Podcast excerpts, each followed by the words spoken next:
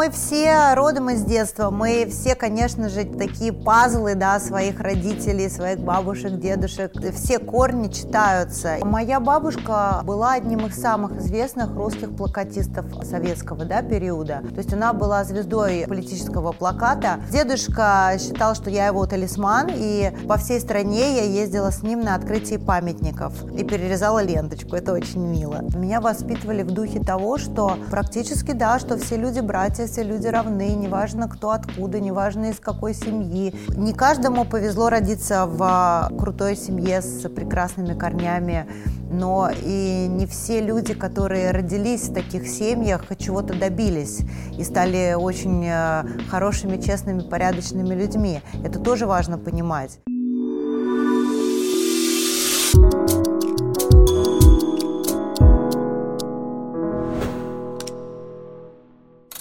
Привет, это просто такая генетика происхождения. Мы говорим о семейной истории, о том, как это формирует нас. Меня зовут Иван Корякин, а у нас в гостях Мария Цыгаль.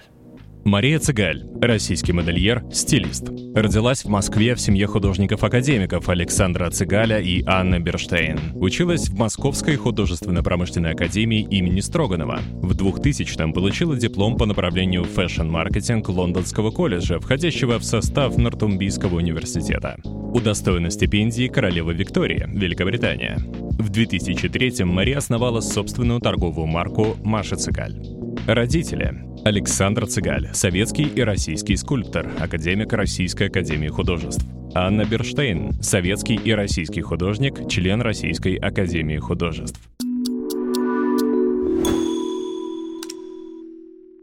Ваш пост от 6 марта, где вы пишете о своей бабушке, э, Нина Ватолина, художник, автор плакатов, довольно известных, в том числе знаменитого не болтай. Эм, вы ее хорошо помните, насколько я понимаю. Вы говорили о том, что а, она вас многому научила. И чему в первую очередь? Ну, во-первых, спасибо большое, что вы так внимательно следите за моими публикациями. Даже помните, когда именно был выпущен этот пост. А, я очень любила свою бабушку. Мне вообще, конечно, повезло, что я родилась в такой замечательной, творческой, интеллигентной семье. И Сложно сказать, э, что кто-то из родственников повлиял на меня в большей или меньшей степени. Я думаю, это, что это такая какая-то общая, да, коллективное творчество. Если говорить про мою бабушку непосредственно, то, да, разумеется, сложно сказать, да, что, что мне больше запомнилось. А, ну, во-первых, э, сама по себе бабушка была очень интересным человеком, она была из дворянской семьи, и э, поэтому у нее были совершенно потрясающие манеры, э, фантастическое образование. И, конечно, э, с одной стороны, я многого не знаю, то, что было в обычном детстве у обычных детей.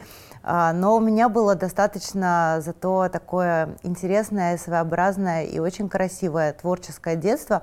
Ну, например, вместо сказок мне читали, мне читала бабушка полное собрание сочинений Диккенса, и поэтому, в общем, Диккенс — это, наверное, первый автор, которого я так хорошо, хорошо узнала. А, благодаря бабушке я выучила поэмы, да, такие как Евгений Онегин наизусть. Вот, ну и многое другое. То есть, а, что касается вот этой вот классического литературного образования, я, конечно, очень ей благодарна. Ну и да, этикету, поведению, а, каким-то манерам, которые, конечно, уже в процессе жизни не то чтобы я утратила, но не, но не сильно нужны в современном обществе, но тем не менее вот этот стержень, он, конечно, существует, и это очень важно и ценно. Например, какие-нибудь, может быть, правила этикета вашей бабушки? Ну, вообще, в принципе, я сейчас наблюдаю за собой, как я воспитываю своего сына, и я все время, ну, как бы сейчас он уже, конечно же, воспитался, потому что он тинейджер, вот, но для меня было очень важно, как он сидит за столом, как он ест, как он держит вилку, как он держит нож, как он держит, эм, там, наливает чай, да, и так далее. А, и вот сейчас просто в разговоре с вами я понимаю, что вот эти моменты, которые были э, заложены э, бабушкой конкретно э, в мое воспитание, конечно, для меня тоже важно было передать это просто, ну, на каком-то генетическом уровне, то есть это я сейчас, да, задумалась, а так я, в принципе, особо об этом не задумываюсь, просто я такая, так, не надо так сидеть, э, нужно, чтобы было расстояние кулак между столом и так далее. И знаете, что интересно? Я недавно про прочла, ну, не полностью, но немножко пробежалась по интервью а, мамы Илона Маска, и она сказала, что ее спросили, как вообще ей удалось э, сделать так, что у нее все дети, у нее там все дети супер э, э, такие успешные, то есть там не только Илон Маск, там еще двое да, супер успешных. А она сказала, что ну, для меня было главное ну, правильно их воспитать, научить их манерам. Я думаю, м-м, кстати говоря, возможно, я мама Илона Маска. Особенно если это генетически, как вы говорите, передается. Как и творчество, наверное. А, я тоже считаю, что генетика не пустой звук совершенно, и действительно творчество передается. Да, я даже слежу, вот посмотрю по своему э, сыну, насколько он увлекается, увлечен по творчеством, даже больше, чем я.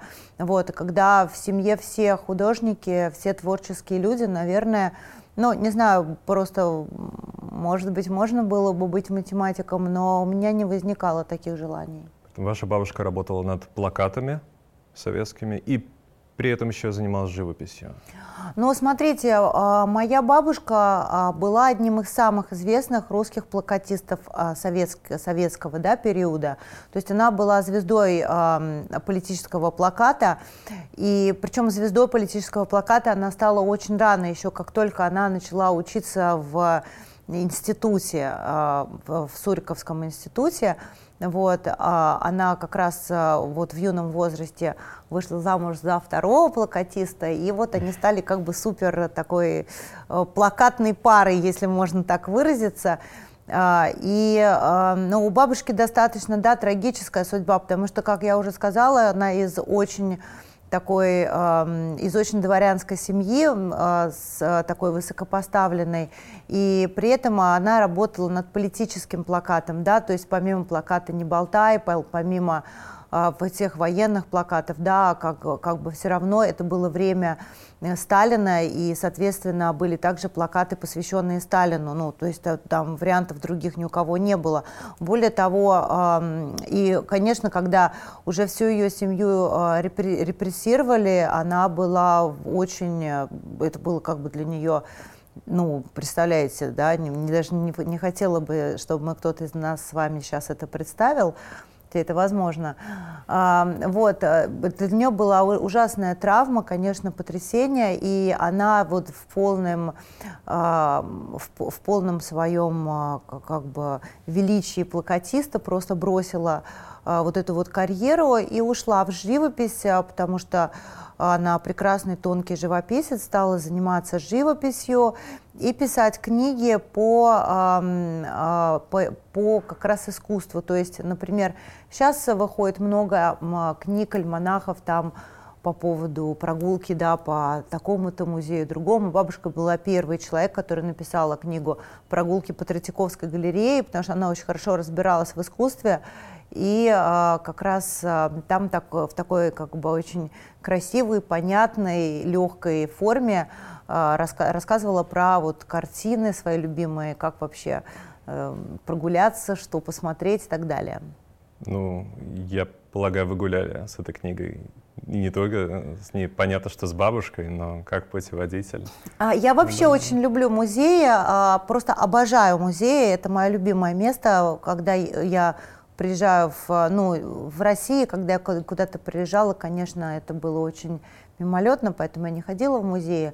А вот а, а, я часто путешествовала, путешествовала, да, скажем, за границей и училась и так далее. И часто, всегда, когда у меня, например, даже какие-то минуты душевной тревоги или хочется о чем-то подумать, как-то отвлечься, я всегда иду в музей.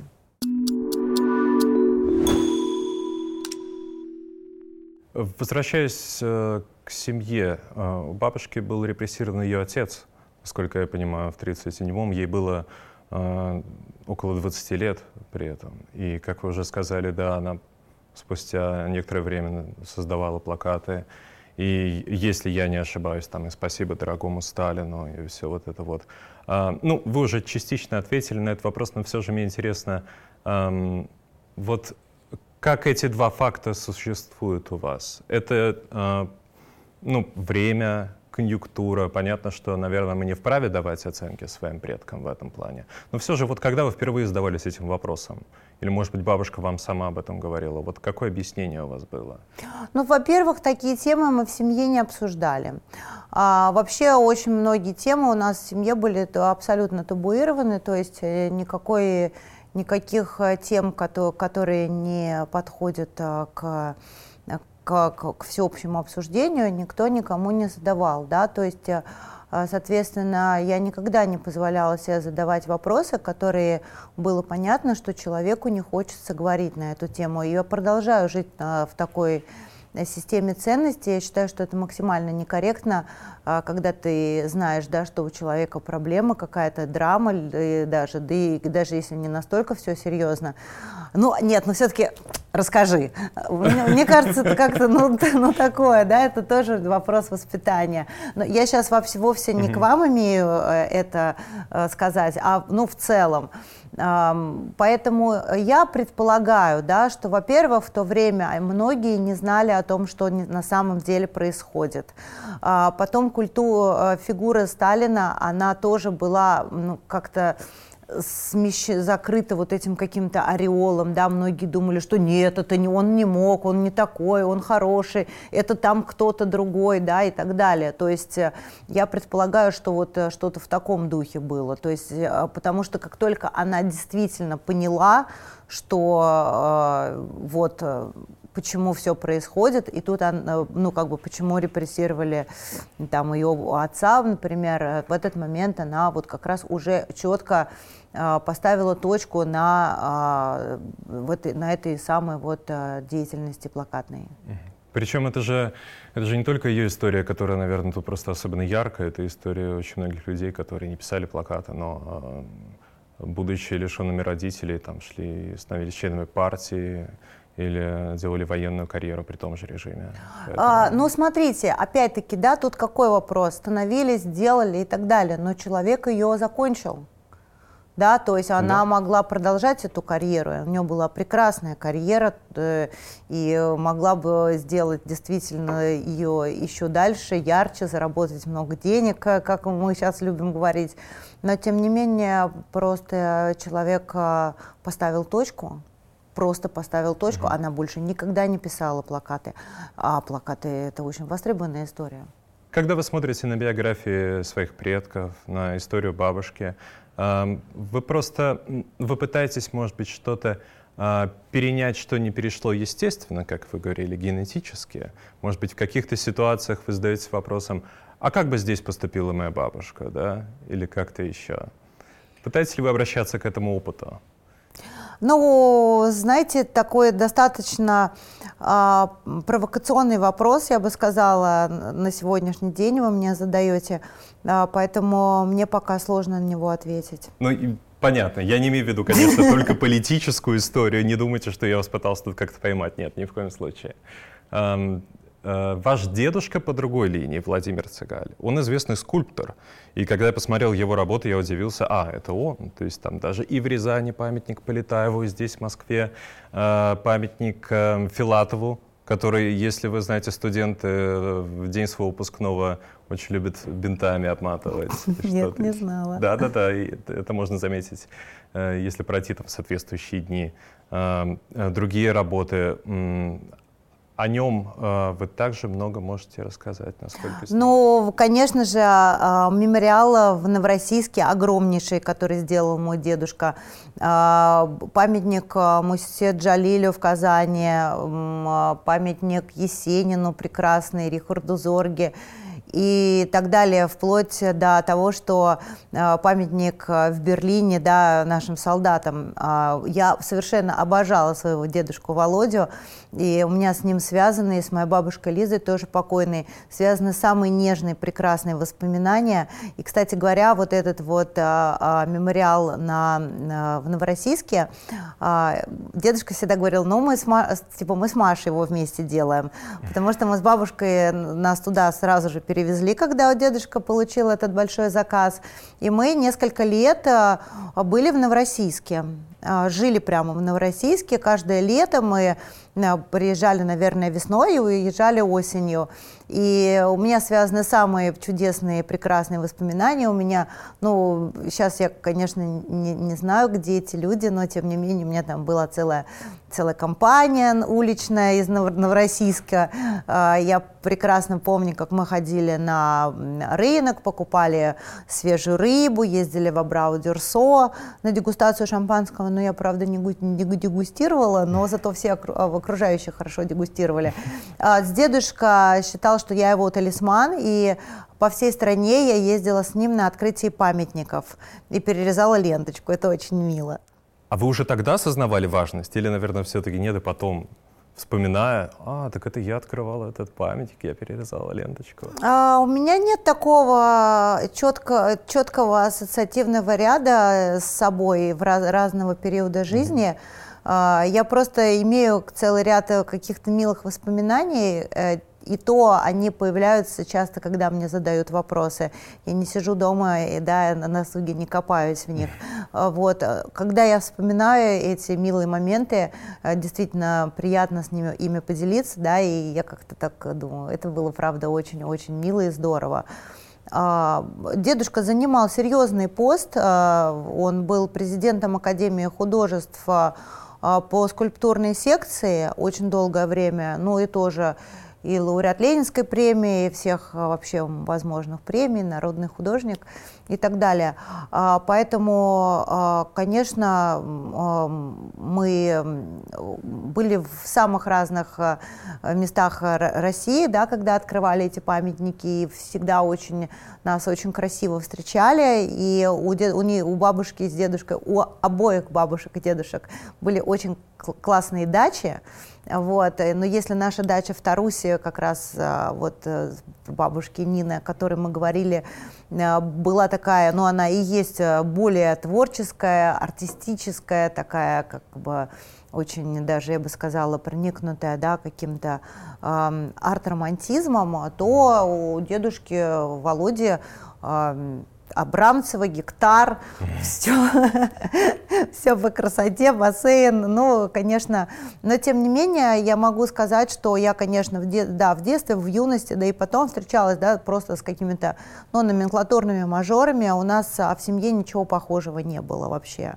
то есть а, все равно он, у нас, а, да, несмотря на все эти регалии, Дедушка был очень честным человеком, а, никогда ни под кого не прогибался. Он а, был а, моряком, прошел всю войну, и все памятники, которые он делал, все его творчество было как раз посвящено вот этому вот героизму русского солдата, матроса, который прошел войну и победил войну. Для него это была очень важная тема, и вот весь лейтмотив, все его творчество, вся вот эта вот крутая карьера, которую он сделал, она была очень искренняя, очень настоящая. Это э, сейчас часто об этом говорят, и когда говорят о кино, и задаются вопросом, почему это так проникновенно, почему это так по-настоящему, действительно, э, потому что эти актеры прошли через это сами, когда были на фронте, и не только они, вот вы говорите и о вашем дедушке, скульпторе, вы пытаетесь, э, ну, опять же, возможно, вы случайно улавливаете, а, это у меня от дедушки,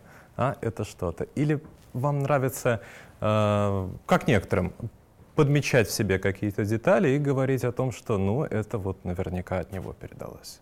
Но мы все родом из детства, мы mm все, конечно же, такие па пазлы, да, своих родителей, своих бабушек, дедушек, э, все корни читаются, и поэтому думаешь иногда, почему люди такие, а потом э, сталкиваешься с их родителями, родственниками, какими-нибудь бабушками, и все, в общем, становится понятным. Вообще, я считаю, что очень важно, например, на, вот это я только сейчас поняла, на каком-то этапе, да, там, общения, э, знакомиться все-таки с семьей, э, да, там, людей, с которыми ты дружишь, встречаешься и даже работаешь, потому что это очень показательно. Много объясняет, наверное. Это много объясняет, и вообще ты можешь а, понять, а, а, что может быть с этим человеком, в принципе, да, если вот у него такие родители, которые, да, проповедуют там подобные ценности. Вообще мне очень повезло, и я хочу сказать, что мы всегда в нашей семье, конечно, как в любой семье у нас бывают да, разногласия, и даже с моими любимыми бабушками, с дедушками тоже. Но, но все равно вектор был всегда и остается один, да, то есть э, у нас э, глобально один вкус а, глобально одно видение, а глобально одно направление, да, то есть у нас нет э, условно гражданской войны в семье, никогда не было, и это очень важно и ценно. Другой вопрос, что и одни бабушки с дедушкой, и другие, можно сказать, меня воспитали. А, мои родители, я у них родилась достаточно рано, как они считают. Вот, и а, поэтому, ну, у них был, э, они были очень богемные, у них был их собственный лайфстайл а, и бесконечные вечеринки, и творчество, которым они занимались, и так далее. Поэтому я проводила в основном время либо с одними бабушкой и дедушкой, либо с другими. Поэтому мне так приятно о них говорить. Наверное, возникает идея о том, что это надо передавать и дальше. То, что если накоплен такой потенциал, то его нужно э, как минимум сохранить. Это, наверное, выражается и в воспитании, о чем вы уже упомянули, о каком-то приумножении. Как, как передать это дальше? Когда я была моложе, я не сильно задумывалась об этом. Я даже не понимала, какую ценность имеет семья. Мне почему-то казалось, что это, наверное, у всех такие семьи, и что это нормально, естественно. Я не воспринимала это как какой-то огромный дар и как а, некую в хорошем смысле этого слова избранность. Вот. И только со временем, с возрастом я поняла, насколько мне повезло родиться в такой потрясающей семье, которая столько много мне дала, столько много меня научила, и какие-то вещи, которые, к которым я привязывалась, цеплялась, что вот это не так, вот это не так, а вот, вот там вот так, и вот это все вообще не имеет никакого смысла, потому что глобально я получила, во-первых, такое потрясающее наслед, наслед, наследие генетическое, и такое хорошее да, культурно-эстетическое образование – а, что касается передач, тут тоже, да, такой момент, уверена, как и моя бабушка с дедушкой, как мои родители, никто не сидел и не заморачивался так, чтобы нам сегодня ей передать. Но это все как бы происходило очень естественно. Также естественно у меня происходит воспитание моего ребенка. А, я не, не супер рано родила ребенка, и для меня как раз а, все время был, я поэтому не хотела еще никаких каких-то детей. А, я решила, что важно, ну не то, что сфокусироваться на одном и в него вцепиться, нет, ну просто как бы, а, учитывая, что у меня тоже моя жизнь, мое творчество, мой лайфстайл, я просто поняла, что мне не хватит времени, чтобы вкладываться еще в нескольких детей.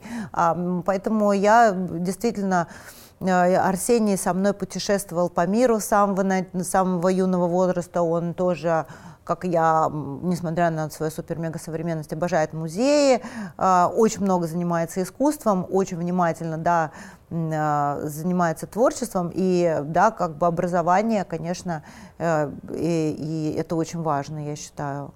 А какая музыка звучала? Потому что мы говорим о живописи, ведь что-то же играло, проигрыватель наверняка был заведен, когда вы были на даче. Что там было? Ну, родители общались там, и Булата Куджава, и Белла Ахмадулина, и э, музыка была... Вообще у нас не было телевизора, никогда не было телевизора в моей семье. А, и даже не то, что это было как-то сильно сопряжено с идеологической истории, да, что говорили, нет, нельзя смотреть телевизором, там, не знаю, что-то плохому научат. Он просто его, в принципе, не было. А, поэтому был проигрыватель, да, и слушая, было очень много пластинок, кстати, свою первую коллекцию а, сделала из грамм пластинок, может быть, поэтому. Ну, потому что было столько пластинок, в какой-то момент я их обнаружила на даче. Но не в этом суть. Я помню прекрасный Битлз, а, мелодии зарубежной эстрады, Аманда Лир. Вот эти все пластинки, Pink Floyd, а, все пластинки были и слушались а, регулярно, прослушивались.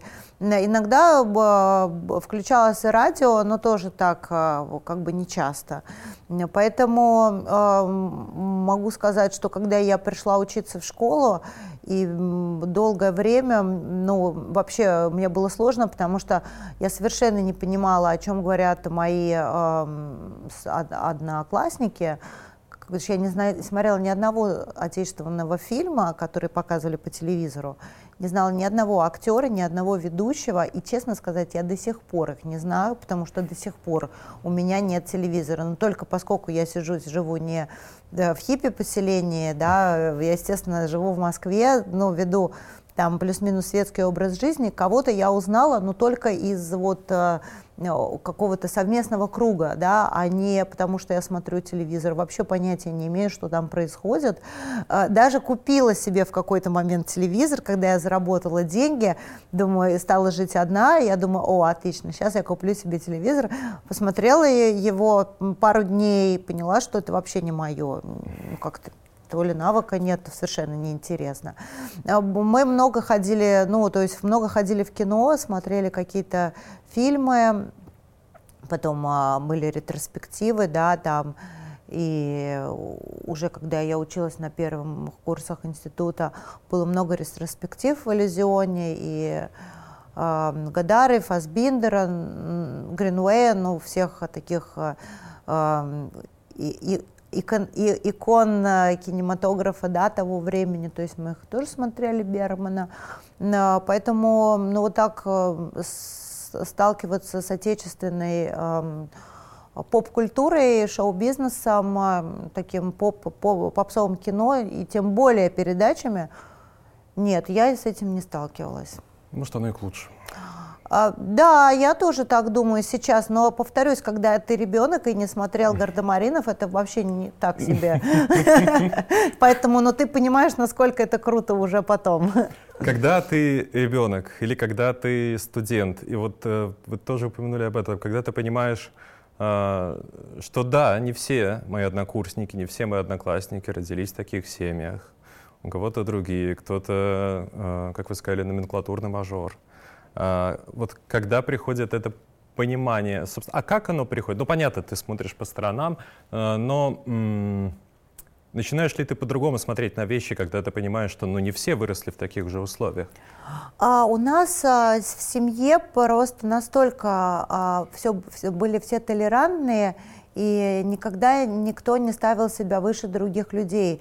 То есть наоборот, а, меня воспитывали в духе того, что ну, ну, практически да, что все люди братья, все люди равны, неважно кто откуда, неважно из какой семьи, и абсолютно это все неважно. Главное, да, то какие-то внутренние ценности. А, поэтому, конечно, я уже только потом поняла, что нет, все-таки важно. И я вот своему ребенку так не говорю, я ему говорю, все-таки важно, из какой семьи человек, какое у него образование, как он, э, как он общается, как он э, себя ведет, как он разговаривает. Это важно, потому что я дел, сделала много ошибок, предполагая именно, что вокруг все такие люди, и все как бы честные, добрые, отзывчивые, как бы, ну, нормальные, да. К сожалению, это не так. И, кстати говоря, это, я думаю, важно объяснять детям с самого начала. Кто в большинстве? Добрые, толерантные? Или, к сожалению, нет? разные, но все-таки просто люди очень разные. И с годами все больше и больше это понимаешь. Ну да, это происходит, да, какой-то... Э, я была очень открытой, я всем верила, мне казалось, что все просто супер милые, хорошие, добрые. Но я сталкивалась э, с... И это даже, знаете, я бы сказала, что это легкомыслие, которое тоже является в некоторой степени, ну, не грехом, но да, по отношению к себе, наверное. Эффект Матфея, по-моему, называется эта история, когда какой-то накопленный именно в семье за счет поколений и опыт, и капитал, как э, материальный, так и человеческий, в целом э, дают, конечно же, более уверенный старт ребенку, э, который, разумеется, не выбирает, в какой семье родиться.